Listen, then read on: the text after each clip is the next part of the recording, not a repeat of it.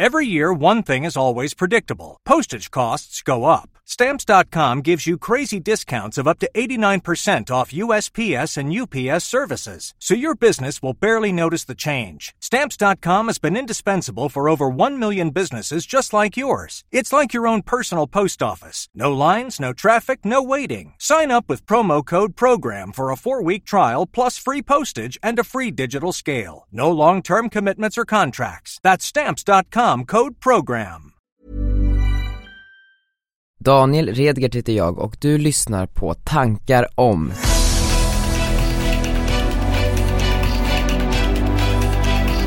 Någonstans så bestämde jag mig ändå ganska tidigt för att drivas mer utav möjligheten att lyckas än rädslan för att misslyckas. Min samarbetspartner i den här podcasten är storspelare.com. Och det passade så bra för mig att göra den här podden tillsammans med storspelare eftersom att jag alltid har varit fascinerad av människor som vågar satsa för att vinna och nå framgång. Som vågar vara sanna mot sig själva. Som Ebba Busch Thor som varje dag tar fighten i maktens korridorer som Sveriges yngsta partiledare. Och får vi kristdemokrater ert förtroende så ska vi se till att välfärdslöftet håller. Och våra äldre, de kommer åter att ha en röst vid regeringsbordet i Sverige. Jag har träffat fem personer, människor som jag verkligen ser upp till för att ta reda på vad som förenar dem.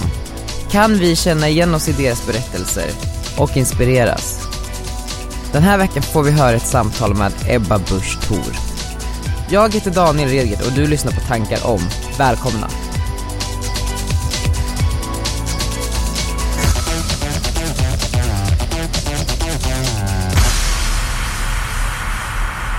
Vi sitter ju och eh, fikar här och eh, ni har blåa dammsugare. Varför är de blåa?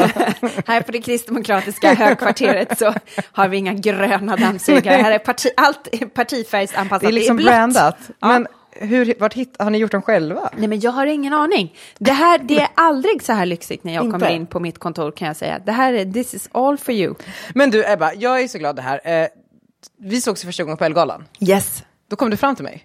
Du sa jag, jag måste bara hälsa. Ja, Alltså jag bara höll på att få en hjärtinfarkt. men du överlevde uppenbarligen. Ja, jag sitter jag. jag verkligen, och jag liksom tog mig vidare också hela vägen hit.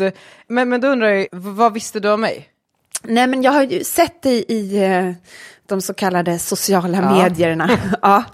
eh, och det är ju fortfarande lite... eh, jag tycker att det är lite häftigt med personer som skapar en bransch som inte finns. Och det får mig ju ändå säga, du som... Jag vet inte vad du själv sätter för titel på dig själv. Jag har en väldigt tydlig titel. Ja. Nej, men jag är väl entreprenör skulle jag vilja Ja, säga ja. ändå. Eh, med eh, egen PR-byrå och liksom poddar och sånt där. Ja. Men Okej, så du hade sett mig lite på Insta typ? ja, absolut. Det räckte? sett då via, via Instagram, sett andra saker som jag uppfattar att du har varit involverad i. Ja. Typ vad då? Nej, men lite så här behind the scenes-grejer i lite olika Mm. tidigare jobb som du har haft. Jag vet att du har skrivit en bok. Jag har dock inte läst den. Mm. Nej. Nej. Dumt att vi inte hade med den Love. men du, eh, och så, men min eh, poddkollega Margot Ditz, henne känner du till ganska bra. Ja.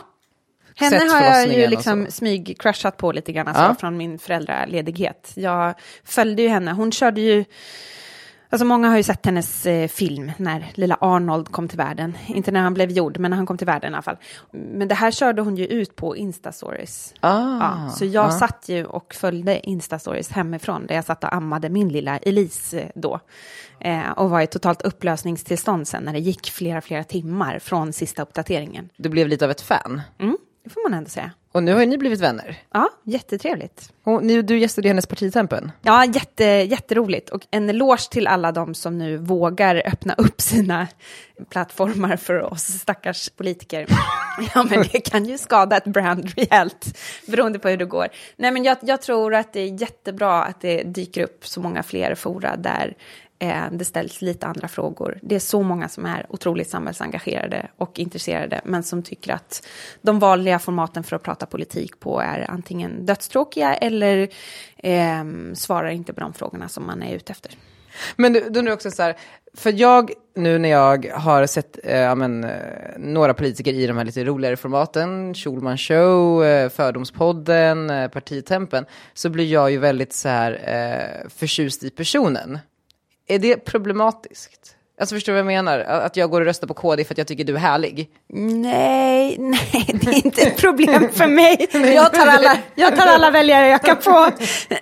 Men jag tycker ju självklart att, alltså man ska vara nu lite torr och seriös här, det är ju klart att man ska välja parti utifrån, okej, okay, jag brinner ett för den här frågan jättemycket och här tycker det här partiet helt rätt. Jag känner att här finns det passion, vilja och bra idéer för att förändra det här problemet som jag också tycker är jätteproblematiskt.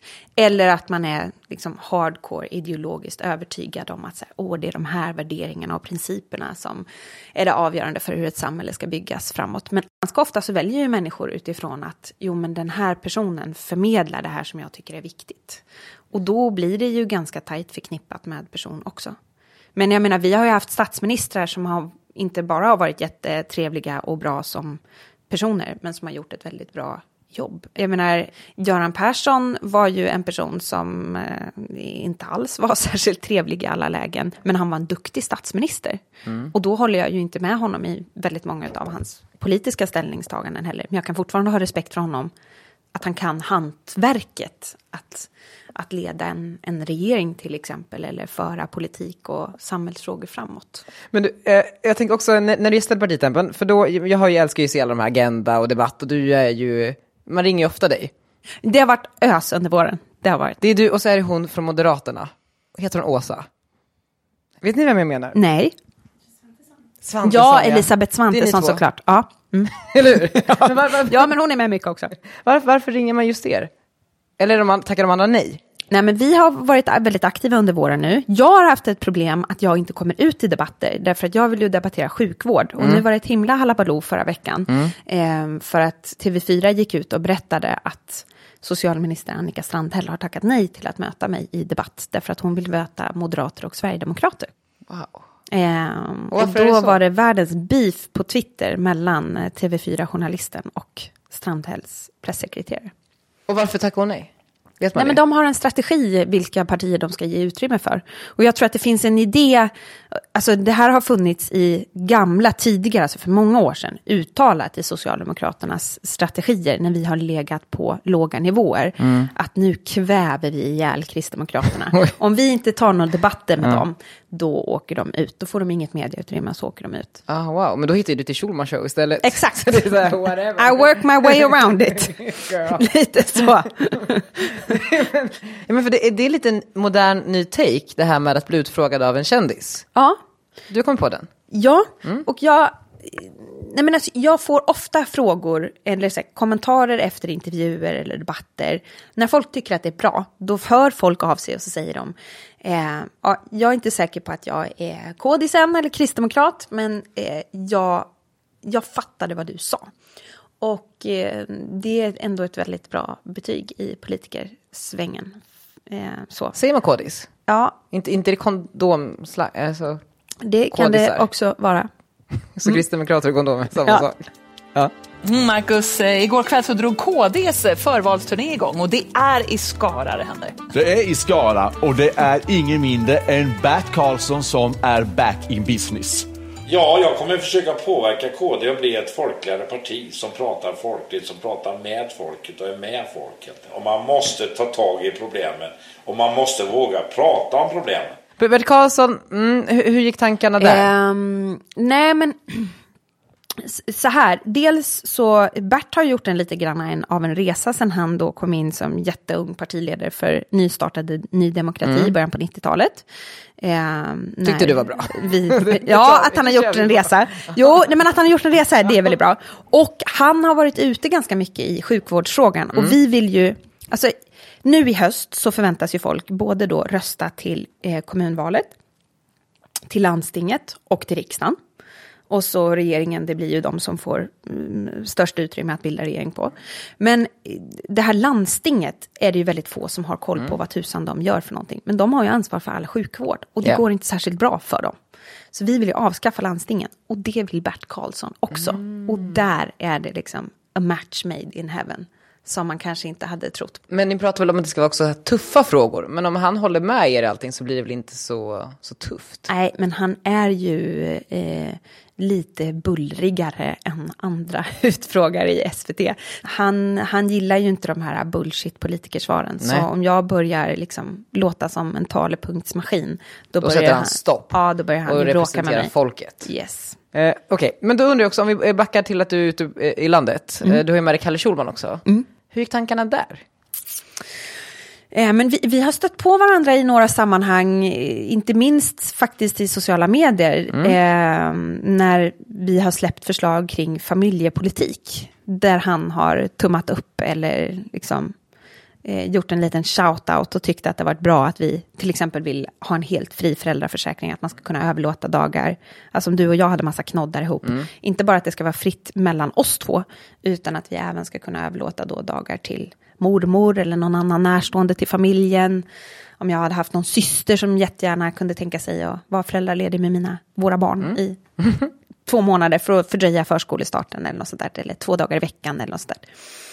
Ehm, och då har han eh, tummat upp det där lite grann. Och sen han är ju, jag tror att han kommer ställa ganska andra, annorlunda frågor än Bert. Kanske lite mer personliga kring hur man får ihop saker och ting. Jag vet inte. Vi har, Nej, inte, vi har inte kört någon utfrågning än. Först ut blir Umeå och andra stället blir Sundsvall. Får han lön? Eh, ja, han får ersättning för detta tror jag.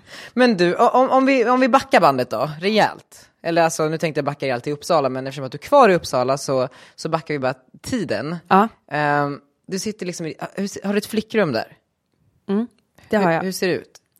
Det är, eh, det är rosa, blommigt. Mm. Ehm, Det är i en hyresrättsradhuslänga i, utanför stan. Eh, Och det är rosa blommigt och det är väldigt mycket, mycket hästaffischer. Är det. Blev du någon sån där retad för att vara hästtjej? Nej, jag blev faktiskt inte det. Nej. Och jag tror att jag, jag besökte faktiskt min gamla ridskola med mina barn här för några veckor sedan. Träffade min gamla ridlärare, det var jätteroligt. vad kul. Och jag insåg att det där har nog eh, betytt ganska mycket, att hon tvingade runt den på Mulle och Dorina och allt vad de hette, de här hästarna. Jag var alltså så rädd så många gånger. Men jag tror att alltså, via de här ridlektionerna så tror jag att jag lärde mig att okej, även om jag inte är störst och även om jag inte är jättegammal så har jag koll på tekniken så kan jag ändå sätta mig i respekt. Jag kan ändå liksom få det att gå i min riktning. Eh, Okej, då satt du där i ditt eh, rum med Mm. blommor och hästar överallt. Hur, hur- under vilken, hur länge bodde du där? Från det att jag var sex år till det att jag flyttade hemifrån direkt efter studenten. Och liksom, vad, vad drömde du om under de här åren? Väldigt mycket olika saker, men eh, jag tänkte ju aldrig att jag skulle bli politiker eller partiledare. Nej. det, det, fanns in, det fanns inte med i, i, eh, i planerna. Ja, ehm, ganska tidigt under tonåren ändå så tänkte jag att så här, oh, jag ska läsa freds och konfliktkunskap. Här, utvecklingsländer, hur man vänder områden som har varit drabbade av konflikt till att företag ska våga investera där och man ska kunna bygga upp ett land igen som har varit i ruiner. Ehm, Det var väl mina mer seriösa tankar tidigt, men innan dess så var jag inne på allt ifrån att vara lärarvikarie tyckte jag var grymt flashigt. Vad var din så största skräck att ditt liv skulle sluta upp som? Jag tror att jag tänkte mycket tankar kring att jag inte skulle ha möjlighet att påverka mitt liv. Att det skulle vara ödesbestämt. Att man skulle bli någonting och sen skulle man behöva vara det för resten utav ens liv. Eller att man skulle inte skulle ha möjlighet att, ja, inte ha möjlighet att påverka det man gjorde. Det var mer här, på en lite mer övergripande nivå det jag var rädd för, tror jag. Men du trodde aldrig att du skulle hamna där va? Nej, men, men jag var väldigt fundersam kring vad är det som avgör vad det är man gör och vad man har möjlighet att göra till. Det, det funderade jag eh, väldigt mycket på. Eh, vad är det som gör att en del människor blir kvar på en och samma plats i 20 år fast de inte vill? Eh, vad är det som gör att en del människor stortrivs med sitt jobb och så vidare? Och vad är det då? Det har vi kanske fortfarande inte kommit på svaret på, men, men jag tror att någonstans så bestämde jag mig ändå ganska tidigt för att drivas mer utav möjligheten att lyckas än rädslan för att misslyckas. Och det tror jag var helt avgörande för att jag till exempel vågade kandidera till att bli partiledare, 28 år gammal och tokgravid. Och jag hade egentligen tänkt att jag skulle sluta med politiken då. Ehm, och det var första gången någonsin i Sverige som man väljer en partiledare som är gravid och därmed alltså kommer att gå på någon slags föräldraledighet ändå på en gång efter att hon blir vald. Och det hade ju kunnat, det hade ju kunnat gå fullkomligt åt pipsvängen. Är det det läskigaste du har gjort? Ja, det är nog absolut topp tre i alla fall. Nu sitter jag och funderar på vad är då de andra två, det, det vågar jag inte svara på. Men jag garderar mig med, för att det kanske finns andra saker som Ja. jag har gjort som har varit läskigare. Men det var absolut en av de, de eh, mest utmanande besluten jag har tagit. Jag kommer aldrig glömma satt Alltså, jag hade väldigt ont i ryggen då av förklarliga skäl för man blev tyngre och tyngre och jag jobbade ganska mycket. Jag var kommunalråd då i Uppsala. Ehm, och satt och badade badkar mycket på kvällarna. Min man satt bredvid på stolen och så satt vi och resonerade kring om jag skulle våga kandidera eller inte. Och hur blir livet då? Är det någon annan som har gjort det här? Nej, då, då finns det ingen annat. Nej. Det finns inget annat facit. Hur tusan gör man det här? Så det har absolut varit... Och veta också att man skulle kliva in och ta över ett parti som hade väldigt mycket utmaningar. Var det någonsin eh, riskfyllt? Alltså fanns det några risker med att eh, ställa upp och liksom eh, eftersträva att bli partiledare? Men det var väl det jag landade i. Vad är det, vad är det värsta som kan hända? Det värsta som kan hända det är att det inte finns stöd ute i partiet. Alltså att mina medlemmar säger att nej men vi vill, vi vill ha någon annan som partiledare istället. Och vad är det som är så farligt med det då? Och då insåg jag till slut att nej men det är ju faktiskt inte så farligt. Jag kommer vara ledsen då. Ja, för, för självförtroendet tar väl sig... Ja, Eh, Det, det får ju sig en törn då, men det är Ja. där jag tänker, det är väl en sak som jag verkligen missionerar. Man, vi måste skilja på självförtroende och självkänsla. Vi är så många som gör saker och ting som bygger på prestation och vad människor tycker och tänker om oss. Men det måste ju du känna av Ja, gud, ja. Att veta ändå att när man går hem i slutet av dagen, jag är ändå värd någonting, eh, jag är värd att bli älskad av någon, jag är värd att bli omtyckt av mina vänner. Eh, jag är någon utöver det jag gör och hur jag lyckas. Alltså självkänslan, att vårda den kontra då självförtroendet som går upp och går ner beroende på hur, hur väl man lyckas. Ja, någonting som man får höra ganska, om man hamnar i, i något någorlunda härligt sammanhang, är att man kan bli eh, vad man vill, bara man vill tillräckligt mycket och kämpa tillräckligt hårt, eh, får man ju till sig. Håller du med om det? Du har hört det under din uppväxt. Ja, absolut. Och det har nog gjort att jag har vågat mycket också. Eh, du kan bli vad du vill, men du måste liksom bestämma dig för det och kämpa för det. Eh, ingenting kommer gratis där. Men alltså jag menar bara så här, tror du på det? Ja, ganska mycket, ja. Men jag tror inte att man... Alltså så här, om man är någon på en plats i livet som man inte trivs med, då tror jag att det går att påverka om man vill och verkligen bestämmer sig för det. Men det kommer ju inte utan uppoffringar. Och det är där det ibland som människor känner att ja, men jag har inget val för att jag skulle kunna ändra på detta, men det innebär att jag måste göra X och då är det inte värt det. Men eh, det är klart att i många sammanhang så tror jag att man kan vara med och förändra bara för att man förväntar sig någonting annat. Alltså, jag kommer aldrig glömma när jag sökte mitt första sommarjobb.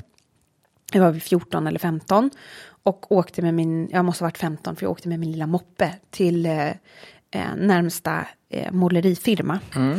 Och så sa jag att ja, jag undrar om ni söker folk till sommaren och det gjorde de. Ha, och vad, hur gör jag för att lämna in en ansökan och vad vill ni ha i den och sådär. Och då fick jag till svar att nej men eh, de enda kvinnorna vi har som jobbar på eh, det här företaget eh, jobbar på kontoret och där har vi inte behovet av fler anställda.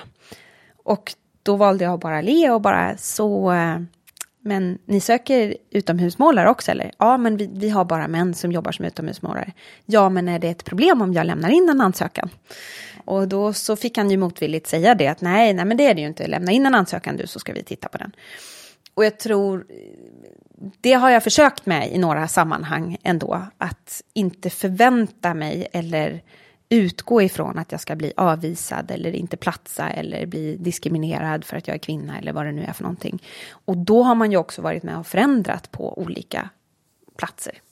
Jag tänker att annars så, den här regeln är väl, kan man väl egentligen bara applicera på människor som någonstans förstått, eh, utgått från sin egen kapacitet för vad man kan bli bra på och inte. Mm. Förstår du jag menar då? Jag vill ju jättegärna bli Justin Bieber, men det kommer inte hända. Mm. Nej. Så jag kan inte sjunga. Nej.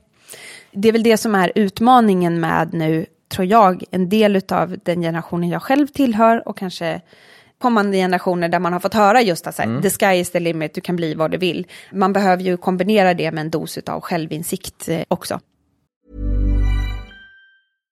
How would you like to look five years younger? In a clinical study, people that had volume added with Juvederm Voluma XC in the cheeks perceived themselves as looking five years younger at six months after treatment. Look younger, feel like you. Add volume for lift and contour in the cheeks with Juvederm Voluma XC. Reverse signs of aging by adding volume to smooth laugh lines with Juvederm Volure XC. For important safety information and to find a licensed specialist, visit juvederm.com. That's J U V E D E R M.com. Not for people with severe allergic reactions, allergies to lidocaine, or the proteins used in Juvederm. Common side effects include injection site redness, swelling, pain, tenderness, firmness, lumps, bumps, bruising, discoloration, or itching. There's a risk of unintentional injection into a blood vessel, which can cause vision abnormalities, blindness, stroke, temporary scabs, or scarring. Talk to a licensed specialist to find out if it's right for you. Skulle inte du, alltså du tänkte aldrig säga, fan jag kör Moderaterna istället för där har jag större chans att bli statsminister? Nej, men däremot har jag fått frågan ett antal gånger, eller jag har fått frågor som personer som har kommit fram och sagt, jag tycker att du är kanonbra, kan inte du bli moderat istället så jag kan rösta på dig? Så, men du kan ju rösta på mig nu, det går jättebra, våga rösta KD. Nej, jag gjorde ett väldigt aktivt val mellan, mellan Moderaterna, eh, dåvarande Folkpartiet, numera Liberalerna Eh, och KD. Och där jag insåg att eh, nej, men ska man vara med någonstans långsiktigt så måste man hålla med om de här grundläggande värderingarna. Man kan inte nödvändigtvis hålla med alla enskilda politiska förslag. Alltså vi och Vänsterpartiet, som kommer då ifrån två helt olika håll i politiken, vi kan ju mötas på en och samma punkt. Eh, ett och samma politiska förslag kan vi ju tycka lika om. Men om man drar ut här, Vänsterpartiets linje i det långa loppet och KDs linje i det långa loppet så går vi ju, vi är på väg mot två olika planeter i universum. Liksom. Era, eller väljare är ju eh, ganska gamla. Jätte- Men vi, för första gången på länge så hade vi många fler yngre väljare i förra valet. Wow. Ja. Men Men, ju- fortfarande alldeles för få. Jag har ju följt dig på Instastory och när det är kalas, då är det Ja. mycket grått hår. Ja, det är det. Alltså, vi har ju en ryggrad i partiet när det kommer till här, alla de som delar ut valsedlar i val och grejer. Det är, det är många silverryggar. De är riktiga trotjänare. Men du, och då undrar jag så här, du är ju ung. Och kvinna. ja. Vad, vad tycker så här gamlingen, gubbarna? Du borde ha dem i en podd. Men, men, eh, nej men. Jag, menar, vad, de är ju ganska, alltså, Ja. de är uppväxta med helt andra, en annan bild av folks roll i samhället. Jag tror att man tänkte mer på det i början när jag valdes. För att jag stack ut så otroligt mycket jämfört med tidigare partiledare som vi haft. Just att jag var ung kvinna och sen var jag ju också mega gravid verkligen. Ehm, och man har ett annat sätt att prata på, ett annat sätt kanske att fatta beslut på och så vidare. Att höra, okej det här är fortfarande samma kristdemokrater fast i ny tappning. Och det tog lite tid i början, absolut. Så är det ju med många arbetsplatser eller organisationer som genomför generationsväxlingar. Men jag känner att jag åtnjuter väldigt stor respekt hos många av de äldre i partiet. Men det bygger också på att jag visar dem respekt. Att man inte kommer invalsandes och tror att ungdomen är lösningen på allt. Alltså, Ibland kan jag känna att vi glorifierar att ja, men vi, vi tar in lite unga personer i den här styrelsen så löser sig allt, vi får lite nytänkt. Alltså föryngring innebär inte alltid förnyelse. Ibland så kommer du ju in unga i vissa sammanhang också som tänker att nu ska jag, I'm playing with the big boys now, så nu så ska jag göra som man alltid har gjort här för att platsa in. Och så pitchar man samma typer av idéer. Um, så det där behöver man ju vara lite vaksam på. En del av de viktigaste, tuffaste utmaningarna i att tänka nytt har jag fått av äldre personer i partiet faktiskt. Hur trött är du på att prata om livets eh, ord i bibelskola? Det har jag inga problem att prata om. Jag har, jag, nej, men jag har inte gått den. Men jag har gått grundskolan. men inte bibelskolan. Jag, nej, Det blev aldrig men, så bra. Nej, men, så, nej, men så här, jag, eh, jo, jag är trött eh, på att prata om det på så vis att jag skulle önska att vi kanske var förbi det, att vi var klara med det. För jag tycker också att det är så roligt ibland när man ser faktarutor i så här, stora, tunga intervjuer. Och så står det faktaruta, bakgrund eller har gjort, så här, bedrifter i livet. Ja, det är min grundskola när jag var sju år gammal på jorden. Eh, det lyfts fortfarande. Men väldigt form, eh, alltså man det formar en de där åren. Ja, samtidigt som mycket av det som kommer efter grundskolan, det är också då man bestämmer sig för vad vill man ta med sig från sin uppväxt och inte.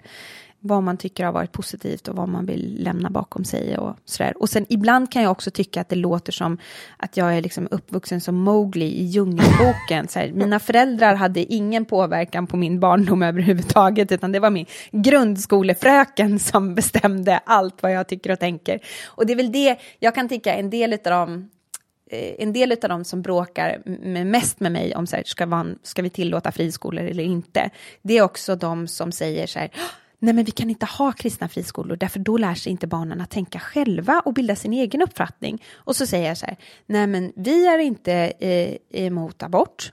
Eh, jo men det är ni visst det, för det vet jag att den där kyrkan som, som eh, vars skola du gick i eh, är emot nej men lyssna nu på vad jag säger. Nej, men du har inte fått lära dig att tänka själv. Så därför kan vi inte ha några sådana här eh, religiösa friskolor, för där får man inte lära sig att tänka själv. Jo, men jag är inte emot detta. Nej, men det tror jag inte på. Så jag kan ibland tycka att det är lite märklig debatt, om du förstår vad jag menar. Att jag Är det ibland... Annika? Nej, nej, inte nödvändigtvis. Att jag hålls ansvarig för en församlings åsikter. En församling som jag inte har något behov av att ta avstånd ifrån, men som jag ju heller inte är medlem i. Och vars grundskola jag lämnade när jag var 15. Och sen kan jag tycka att det är fortfarande tråkigt. Jag hade själv en bild av, innan jag engagerade mig politiskt, att nej men KD kan jag inte bli medlem i, därför att eh, då, där måste man vara kristen för att vara med i. Och även om jag då har en kristen tro, så eh, var det viktigt för mig att man skiljer på religion och politik. Och jag har fortfarande folk som kan komma fram efter en debatt och säga, håller med om allt vad du tycker och, och, och sa i den här debatten. Men tyvärr tror jag inte på Gud, så att, eh, jag kan inte rösta på er. Ja, för visst är det så. Man behöver liksom inte vara troende. Du kan tro på vad tusan du vill eller ingenting alls och rösta på Kristdemokraterna. Och hade det inte varit för Angela Merkel i Tyskland, som ju då är förbundskansler och är Queen M i, i Tyskland eh, och har varit det i så många år, eh, då hade jag aldrig upptäckt kristdemokrati som ideologi. Och så här, okej, det är skillnad på kristna värderingar och kristen tro. Okej, man kan stå för de här kristna värderingarna och alla människors lika värde och det ansvar vi har för våra medmänniskor, men man kan tro på vad man vill eller inte. Det är inte ett religiöst parti. Du var ju en eh, väldig eh, MVG-tjej när du växte upp. Fram- Förutom ett ämne. Ja, i grundskolan, ja. Då fick jag VG i teknik. Så jag gick ut som ett MVG-barn ur grundskolan. Men eh, gymnasiet blev väldigt mycket tuffare. Jag eh, blev deprimerad sista året i gymnasiet och mådde inte alls bra. På grund av prestation. Ja, men också lite hjärtesorg och som aldrig riktigt läkte och sådär. Så att jag, det var jättetufft för mig sista året. Eh, och ehm, jag är fortfarande väldigt stolt över att jag överhuvudtaget klarade av att nå den där vita studentmössan och stå på det där flaket. Vad gick du ut med för betyg? Jag gick ju IB-programmet, International Baccalaureate, så att vi hade ett helt annat betygssystem. Men jag fick precis godkänt. Bra, alltså jag har tio snabba nu. Ja, Uppsala, Stockholm. Uppsala. Twitter eller Instagram. Instagram. Daniel Redgert eller Margot Dietz. Margot Dietz. Jag visste att du skulle säga det. Festkväll eller myskväll. Eh, myskväll. Republikaner eller demokrater. Eh, republikaner. Donald Trump eller Hillary Clinton. Hillary Clinton. Sjukvårdsfrågan eller äldreomsorg. Sjukvårdsfrågan. Alf Svensson eller Lars Adaktusson. Alf Svensson. Centerpartiet eller Liberalerna. Centerpartiet. Jonas Sjöstedt eller Jimmie Åkesson. Jonas Sjöstedt. Ska- Jag har ju hyllat honom oförskämt mycket i Ja, jag alldeles för många sammanhang. väldigt eh, pro Jonas. Ja. Eh. Någon gång måste vi säga något snällt om Jimmy också. Det blir inte idag. Hur ser resten av dagen ut? Vad nej, men, ni, alltså, just nu ska ni iväg. eh, jag ska korra en intervju. Ehm, och sen ska jag faktiskt eh, hem idag. För att eh, vi har tokkört här nu. Så nu ska jag försöka liksom inte spräcka mig här till Mm. påsken. Är min tanke. kanske blir en Insta-story från ikväll. Ja, kanske. Okej, eh, tack för att du kom Eva. Ja, Eller för men- att jag fick komma hit. Ja, men tack så jättemycket. Hej då. Hej då.